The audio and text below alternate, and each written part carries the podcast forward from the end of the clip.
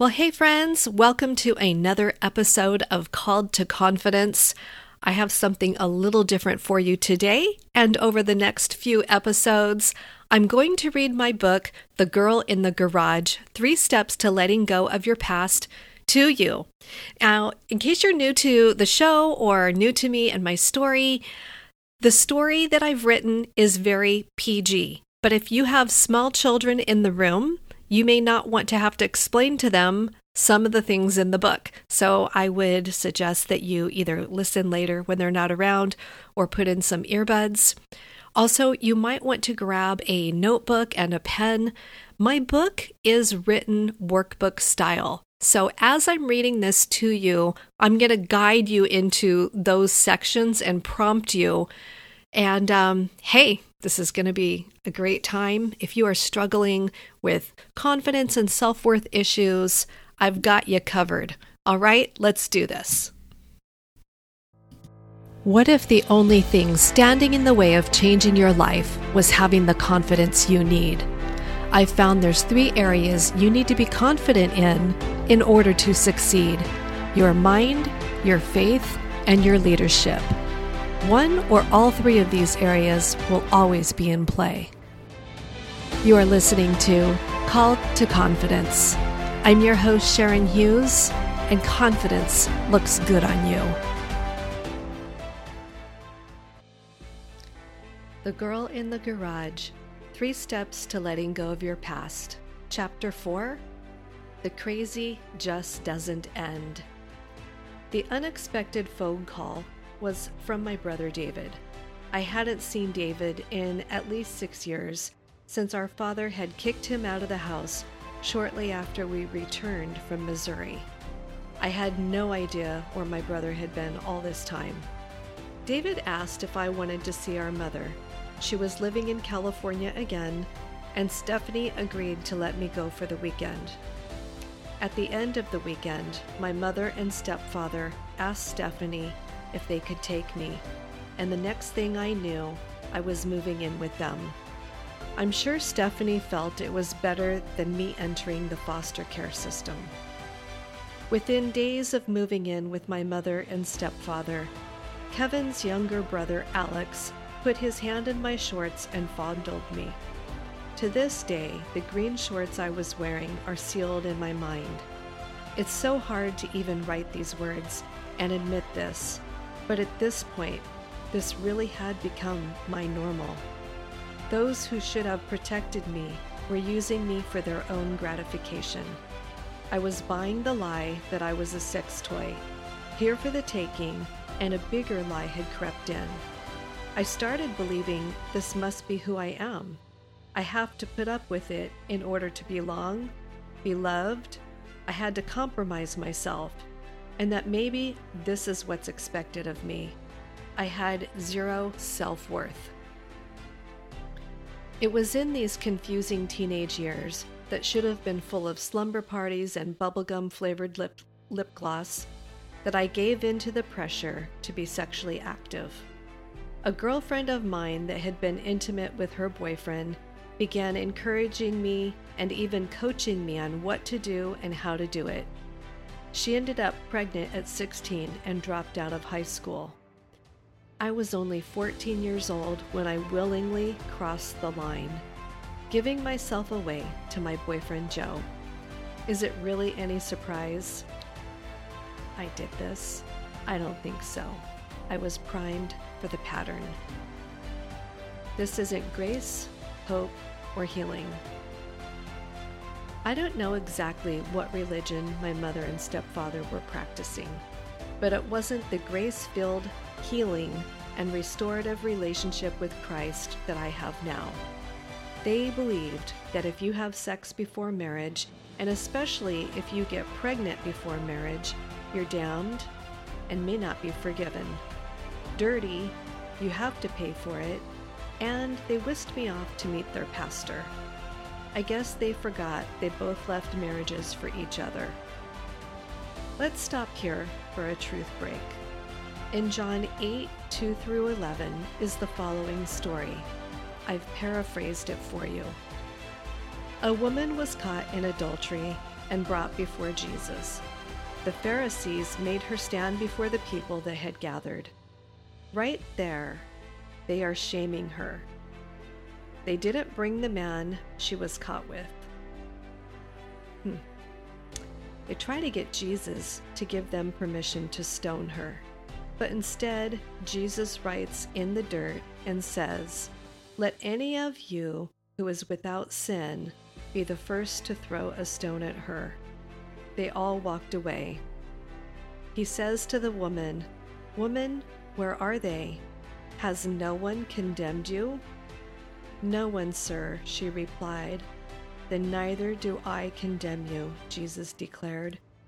Go now and leave your life of sin. Drop the mic right there, Jesus. He's a total rock star, but more. He's your Savior. Clearly, Jesus came to shake things up, call out injustice, and set us free from brokenness. After a very brief introduction with their pastor and a stern talking to, I was told to sit in his office until I could speak in tongues. Because that would fix everything, right? I was there a few hours and I felt nothing but shame, confusion, and betrayal. Apparently, he didn't understand what Jesus did in John 8. Shame never solves anything. Somehow, in all the chaos of my life, I believed in Jesus. I had as long as I could remember. I really didn't know much about him except what I learned at Sunday school when I was in elementary school, and I completely feared God. I thought God was like my parents, just waiting for me to mess up so he could punish me, but I was wrong. Thank goodness, right? What happens in Vegas? I don't know why they felt it necessary, but when I was 16, my mother and stepfather drove my boyfriend Joe, who was 18, and I to Las Vegas and made us get married. When we returned, Joe's parents were livid, and rightfully so. Who does such a crazy thing? I seem to be asking that all through my story. And in case you're wondering, no, I wasn't pregnant. My parents were just plain nuts. Joe's parents annulled the Las Vegas nightmare. He was sent out of state, and I never saw him again. Thank God Joe's parents stepped in and took control. Yes, it was a gut wrenching experience for a 16 year old kid, but Vegas was a bad idea from the beginning. As I'm writing this, I feel like I need to take a deep breath. It's just so much crazy, and there's more. Life just kept going as if none of this had ever happened. I ended up dropping out of school, shocker, right? And took a job at Knott's Berry Farm. My life had become one big roller coaster ride, so I figured I might as well work where I can ride them. Chapter 5 Halloween Party Horror. At a small steakhouse my family frequented, there was a busboy named Randy. I don't know how old Randy was, but he was in college and had a car. He had dark curly hair with piercing blue eyes. He invited me to his older sister's Halloween party, and my mom said I can go. Can we just stop here and ask why in the world, after all this drama with my mother and stepfather, would they allow me to go out with an older boy? I was only 16, and it hadn't been that long since the whole Las Vegas nightmare. This was a very bad idea. Randy picked me up, and off we went to the Halloween party. When we got there, he was distant and definitely not interested in being my date. I was disappointed, of course, and didn't really know what to do with myself since I didn't know anyone else at the party. At about 8:30, one of Randy's sisters handed me a drink, and I took it with me into the bathroom. I remember looking at my costume in the mirror and taking a few sips from the cup. Within moments, I was so sleepy I laid down on the floor. To this day, I remember it as if it were yesterday. I thought I just need to lay down for a minute, and I passed out. I have a vague, blurred memory of being put into a car and getting sick. Seven hours later, I woke up in a garage and Randy was on top of me. I pushed him off and desperately tried to get my bearings. I made my way out of the garage and realized I had no idea where I was. Randy kept telling me to be quiet as I stumbled through the front door of the house we were at. A man was asleep on a recliner in the living room, and there was just enough light from the television to read the clock on the wall. It was 3:30 in the morning. Everything began to spin, and I wanted to go home. I don't know what happened to me for 7 hours. I was unconscious and I don't want to know. Believing a lie is just as powerful as believing the truth. Randy drove me home and didn't say a word. He dumped me in my front yard and left. There I was in the dark, completely broken. The front door was locked and the porch light was off. I was horribly sick and was probably going into a trauma induced shock. I rang the doorbell over and over, and my mother finally opened the door. When she did, she just looked at me. She didn't ask what happened or if I was okay. She didn't take me to the emergency room or call the police. In that very moment, my belief that I had no value and was a worthless sex toy became what I believed about myself. Believing a lie is just as powerful as believing the truth. And for me, it was so powerful, it held me hostage for almost 30 more years. So, on the crazy scale, what shall we rate this? I'd give this a solid 10. I would be horrified if my teenage daughter was out that late. I would have been up pacing the floor waiting for her, worried sick, and definitely asking questions when she finally came home. I sit here present day 2019 and I can't get my brain around it. I think my mother had some sort of mental illness that went undiagnosed. Vinegar is not fermented. My mother numbed out with sleeping pills regularly when life was too much. Looking back, I realize she was part of her own problems because of the terrible choices she made, but she wasn't equipped to break the patterns that held her. So she self medicated. Nothing made any sense to me, and I had no one to turn to. All I knew was I was screaming at the top of my lungs, and no one heard me. I couldn't go on anymore. It was like I couldn't breathe. In my desperation, I decided when my mom left for the grocery store, I'd take a handful of her sleeping pills. So when she left, I did just that and chased them down with vinegar. Naive me thought vinegar was fermented like wine. I guess it's a good thing I didn't know the difference. I slept several hours and nothing happened. That was my attempt at suicide, and no one ever knew. It became another secret I carried around. I felt so ashamed that I would even consider it. Now I look back, and it's not surprising at all, is it? Fresh out of fresh starts. After the Halloween nightmare and Las Vegas crazy train, my mother and stepfather moved to Oregon for a fresh start with me in tow.